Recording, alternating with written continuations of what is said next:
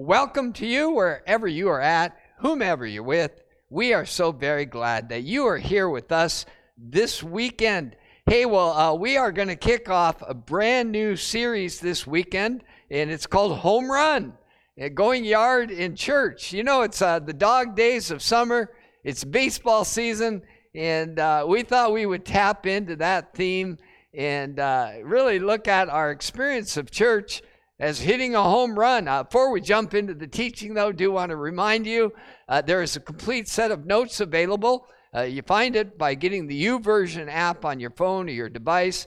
Lower right hand corner, hit the drop down menu under events, search for Arlington FM Church, and there you will find a complete set of notes for this message. Uh, also, when you're in your podcast player, you can search for Arlington FM as well, and there you will find all of our teaching content. Well, uh, why the baseball analogy? Why this idea of a home run? Uh, well, somebody depicted our experience of church uh, like this. Uh, they showed a baseball diamond. And, uh, you know, in uh, kind of the brief summary of this is if you want to hit a home run in church, you should see it as rounding the bases. And getting to first base really is knowing the salvation and the hope that's in Jesus Christ. We join with other Christ followers in this experience called fellowship. We grow in Christ, uh, and that's referred to as discipleship. We become mature, begin to take on his character and his likeness, and then we uh, round the bases and we begin to learn how to serve Christ in our own unique way with that grace, that gifting that's on our lives. And uh, then the long ball is really uh, hitting it out of the park, uh, sharing this hope that we have in Jesus with others. Well, uh, how many of you have been to a, a professional baseball game yet this year? Well, if you've ever been to a game at all, you know there's nothing quite like uh, hitting the long ball. You watch that that ball going, going, going, gone, and there's a, kind of a magical feeling about it. In fact, I remember a time uh, I hadn't played baseball or softball in a number of years, and uh, somebody who was on a church league invited me to join in. And uh, suddenly I found myself uh, at the plate, the batter's helmet on, and uh, I hadn't been at the plate in a number of years. And that first pitch uh, came, and uh, I put the fat part of the bat on the ball, and lo and behold, it went out over the second baseman's head beyond the outfielder, going, going. I went yard. It actually cleared the fence much to my surprise and to the surprise of everyone else on the team. Well, the downside of that was it set the bar way too high for what I could do at the plate. In fact, every other appearance uh, from that point on, uh, I didn't get a hit. I couldn't put the bat on the ball. Well, unfortunately, at that experience, uh, having a good, uh, a good interaction with the church, uh, with church people, uh, maybe somebody, uh, their experience has been, uh, it was really good. They felt loved by God and loved by people, and then unfortunately it went downhill from there and uh, had a hard time connecting and eventually drifted away from their experience of church. Well, uh, in fact, so many people have had this experience. Someone wrote a book. It was called The Rise of the Nones, And uh, it was people who had uh, had a good experience at one time with church, uh, but then as the years went on, they found it less and less meaningful, a less valuable part of their spirituality. And many of these nones uh, made expressions uh, like, Well, I still believe in God. In fact, I still love Jesus, but church is not for me, that whole organized religion thing. And, uh, you know, uh, that is the opposite of what God intends us to experience with other people of faith. Uh, that uh, our attachment uh, to the church is supposed to be one of our most vital attachments in life where we experience support, strength, a mutual sharing of burdens, uh, a commiserating with one another where we experience God together in ways that we never could in other aspects of life. Well, uh, I would ask the question as we begin this series home run, going yard in church, what does it take? What does it take to have that kind of vital, meaningful, life giving, purposeful uh, attachment to other people of faith that we call the church? Well, someone, uh, here's a number of books from my shelf. Uh, someone wrote a book called The Irresistible Church. And in this book, they uh, spelled out 12 traits that make your church one that God's pretty excited about. Uh, someone else wrote a book called The Integrated Church, and their whole deal was that uh, unless your church is multicultural, multi ethnic, it's not the church that God intends it to be. Uh, someone wrote a book on Christian mission, and unless you're on mission with Jesus in the world, you're not the church you're supposed to be, and you'll never hit a home run. And uh, finally, this book uh, called The Secret Shopper and uh, in this one, yeah, it is what it sounds like. Somebody went around and secretly visited churches and tried to identify what is that that makes them irresistible. And uh, his conclusions included well, they have nice buildings, they have good signage, and they have pleasant smells. we all know how important that is. But uh, here's a, a more important uh, observation about the truth and a more important thing to consider when it comes to our experience of church. What did Jesus have in mind? Uh, what did Jesus have in mind when he envisioned this collection, this gathering, this organization of uh, individuals who follow him and put their faith in him? After all, uh, Christ is the one who said this. He said, uh, I will build my church. Uh, hear those words. I, Jesus, will build my church and the gates of hell will not overcome it. Uh, the Apostle Paul, one of the, the first enemies of the church after he experienced the risen Jesus, wrote this about what this collection of uh, Christ followers is to become. Uh, he said in his letter to the Ephesians, in Christ, in their relationship with Him, the whole building is joined together, being fit together, and rises to become a holy temple in the Lord. That sounds pretty impressive.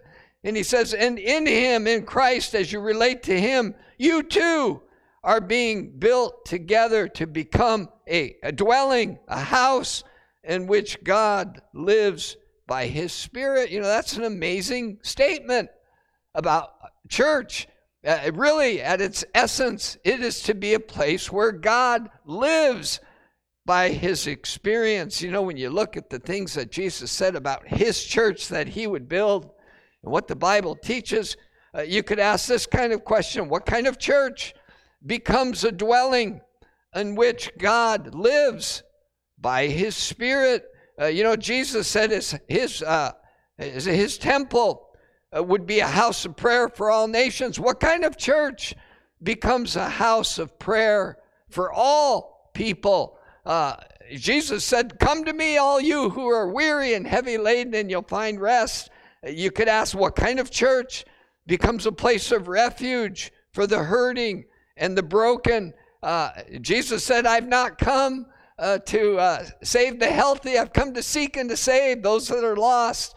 And what kind of church reaches people that are far away from God? Uh, what kind of church uh, responds to the command of Jesus to go into all the world and make disciples. Uh, Jesus said the number one commandment of all is that we would love God with all our heart, soul, mind, and strength. So, what kind of church actually loves God with everything that they are, with all of their heart and all of their soul and all of their mind and all of their strength? And uh, Paul would write it later in his letter to the Ephesians uh, Unto him be glory in the church, both now and forevermore. And so we could ask, what kind of church actually brings glory or renown, celebrates the goodness of Jesus both now and forevermore? Well, uh, these are all descriptions of the kind of church experience where they're going yard. They're hitting a home run if they're accomplishing and being a part of all those wonderful realities. And uh, this is the kind of church that Jesus is building. And it's the kind of church that is described uh, the very first church in Acts chapter 2. A group of disciples uh, did what Jesus said. They waited until the Spirit of God came upon them, and uh, something amazing happened. And here is how that very first church that uh, hit the long ball Uh, here is how it's described Acts chapter 2, verse 42. Uh, all the believers, those who responded to, G- to Jesus, they devoted themselves to the apostles' teaching and to fellowship and to sharing in meals, including the Lord's Supper and prayer. And a deep sense of awe came over them all. And the apostles performed many miraculous signs and wonders. And all the believers met together in one place. They shared the things that they had. In fact, some of them sold their property and possessions. They shared their money with those who were in need. They worshiped together at the temple each day. They met in homes to experience the Lord's Supper.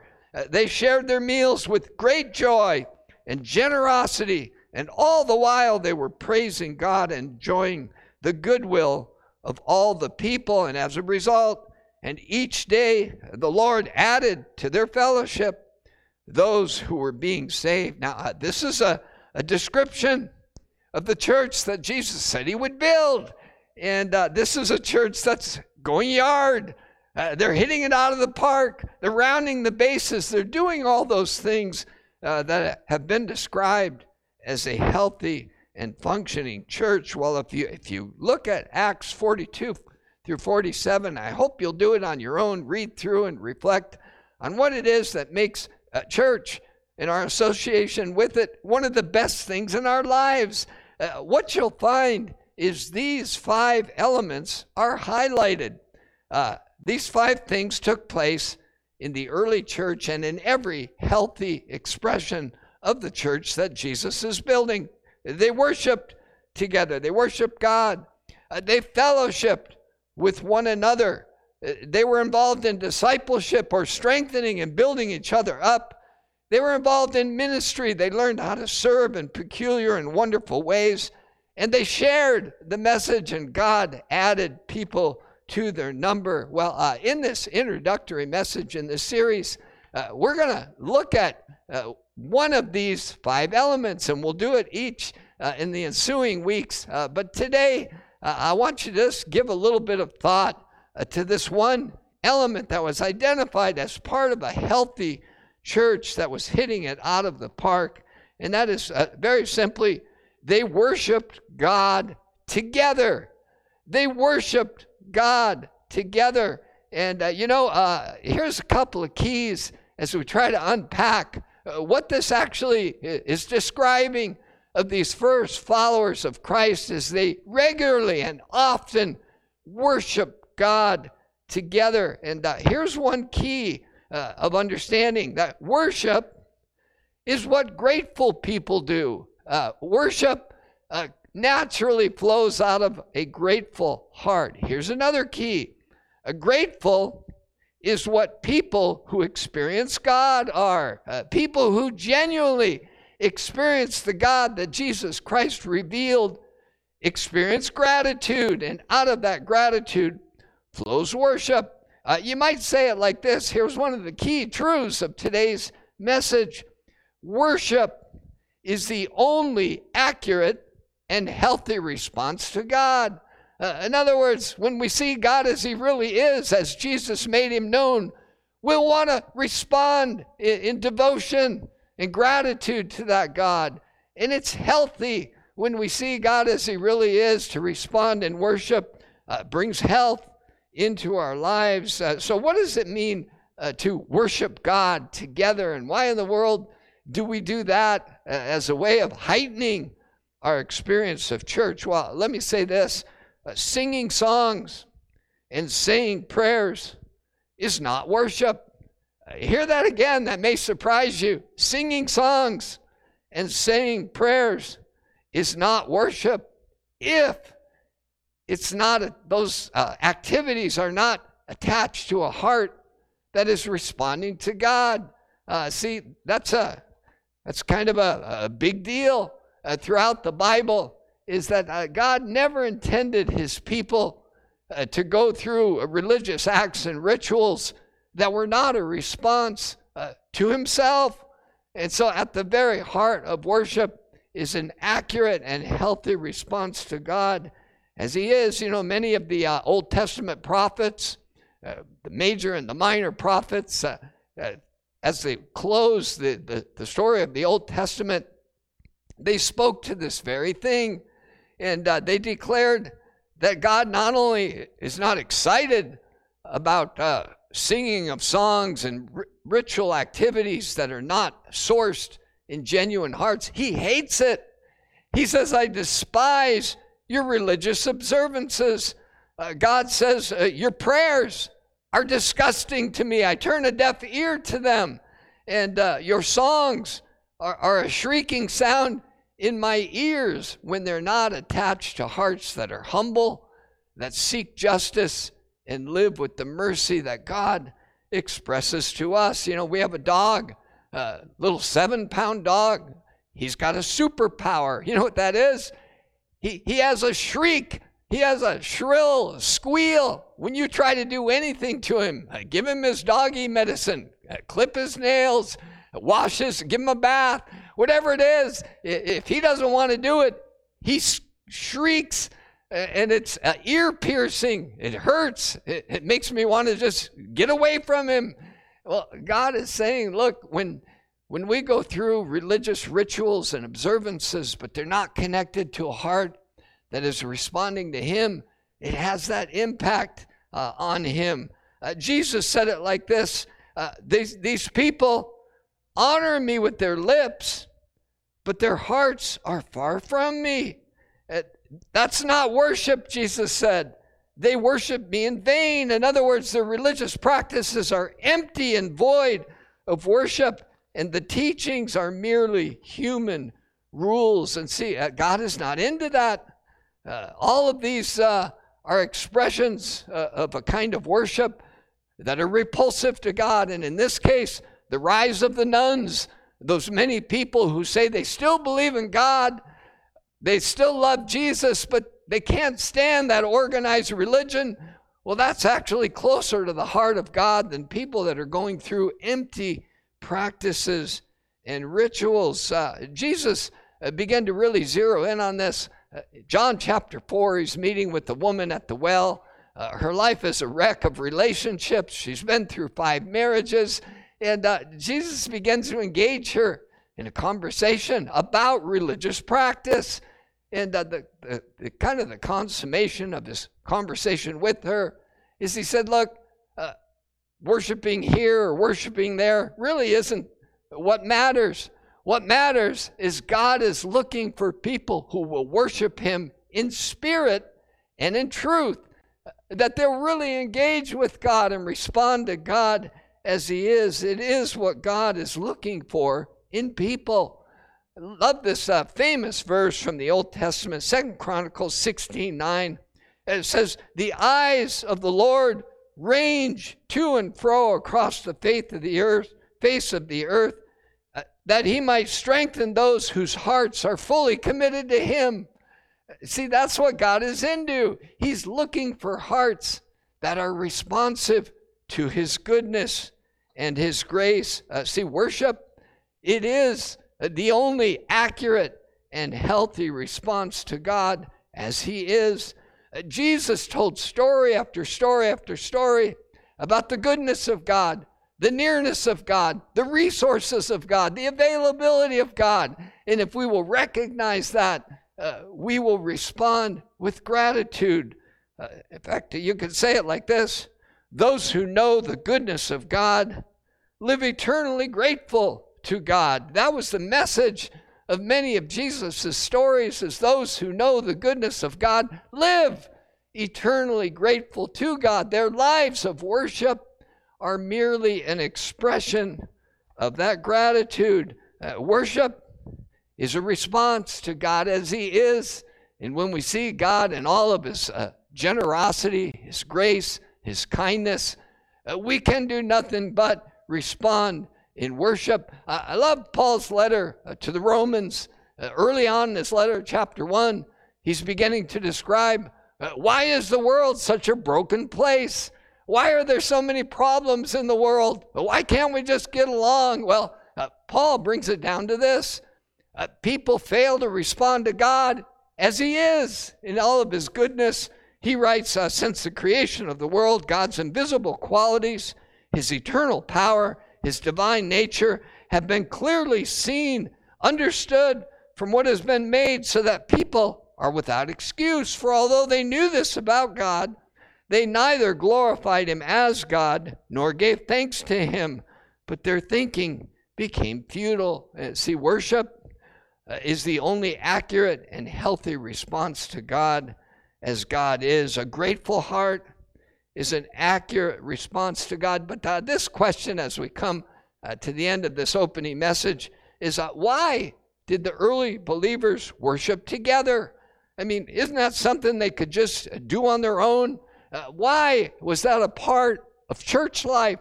Why was it a part of going yard as a congregation of believers that whenever they came together, uh, out of their hearts came these expressions of gratitude for the goodness of God? Well, uh, I'll say three things are produced when we join uh, with other Christ followers and express uh, our gratitude to God as worship. When we do that together, uh, our joy increases.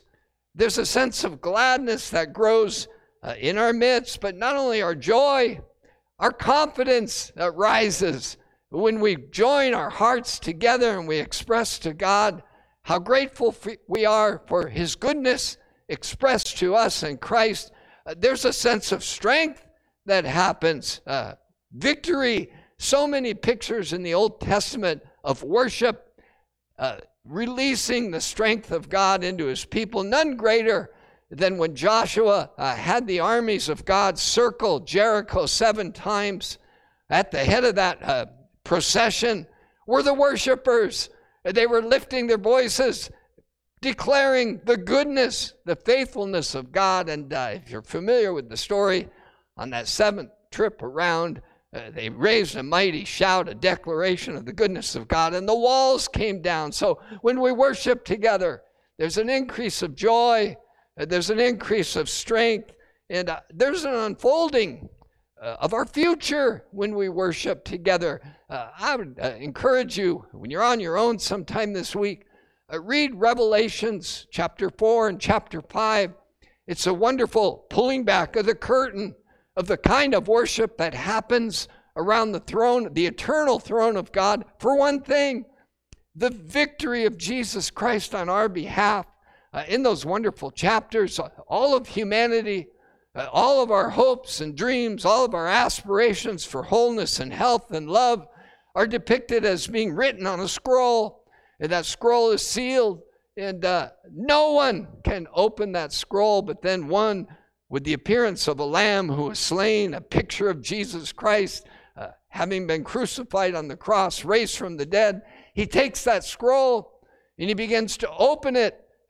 It, signifies in a profound way uh, Jesus uh, re- retaking, uh, apprehending all the plans and the purposes of God for our world and for your world, uh, for our lives. And as he opens those scrolls, uh, all of heaven bows down and worships. There's this overflowing sense of gratitude for what God has done in Christ Jesus. Well, uh, as we close this message, uh, I would say uh, that is the essence of why a healthy church, a church that's going yard, a church that is uh, attractive even to the nones uh, of this world who've written off organized religion, when we truly worship God as an accurate response to who He is, out of grateful hearts, there's something powerful and attractional that happens. I uh, love the way uh, Peter uh, writes about this to, again, first followers of Christ. He says in his uh, first letter, chapter 2, verse 9, You, you, followers of Jesus, you are a chosen people. You're a royal priesthood. You are a holy nation. You are God's special possession. And uh, for this purpose, uh, that you may declare the praises of Him who called you out of darkness into His wonderful light. And see that invitation uh, to be someone who declares openly your gratitude for God. There's something wonderful and powerful about that. You know, the Bible says God will inhabit the praises of his people. And when genuine hearts come together and uh, and, and uh, exalt and lift up and declare the goodness of God, uh, God joins us. Uh, we become that temple in which God lives by His Spirit, and all those wonderful things that can only happen when God is in our midst happen in us. Well, I'd like to invite you to join me in a prayer. Uh, Lord, thank you for this invitation to, uh, to go yard in our experience with your church. And we acknowledge, Lord, uh, over the years, over the centuries, even over our own lives, we've not been the church that you designed. Uh, we've uh, veered off course. Uh, Lord, uh, we want to thank you for this call, this invitation to return to the church that you designed it to be this gathering of people who worship you together, who from the, the, the depths of our hearts, there's this overflow of gratitude. Lord, thank you. That's the, the picture of how the church was born. When those 120 believers gathered in the upper room and your spirit came upon them, uh, opened their minds, opened their hearts, flooded them with the awareness of what you had accomplished through the death and the resurrection of Jesus, uh, we're told that they began to declare the mighty works of God, and thousands of people were drawn to that declaration, and your church was born. I pray, Holy Spirit of God, uh, that you would bring us back to that heart of worship.